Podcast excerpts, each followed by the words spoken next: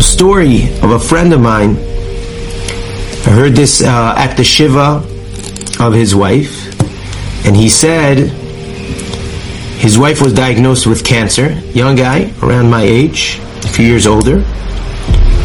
Um, his son learns actually in the same yeshiva as my son, and uh, his wife was diagnosed with, with uh, a terrible case of cancer, and the doctors told her she has one year to live.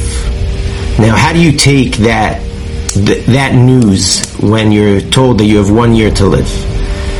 So it could be very, very depressing, because you realize this must be this must be over. She's a young woman with, with children, and she decided to get Chizuk from the Chashmonayim, from the story of Hanukkah. She said when the Chashmonayim found one jug of oil, were they sad or were they excited?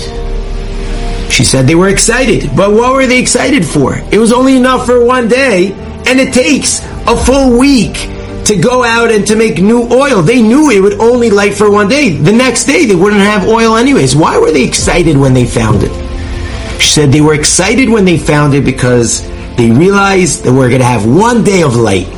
And we're going to be excited with one day of light, the fact that there is a miracle that we were able to find this light, and there's a miracle that we are able to understand that I have one day of light. I'm going to enjoy that day. She says, I'm going to make this one year my one year of light. I'm not going to be depressed. I'm not going to let the negativity surround me. I'm not going to let it put me down. I'm not going to let it impact my children. I'm going to make this a year of light. She decided to dedicate that year to be with her children, and to write, and to record messages, and to inspire other people, and to be positive.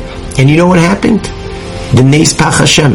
That year turned into two, into three, into four, into five, six, seven, eight years.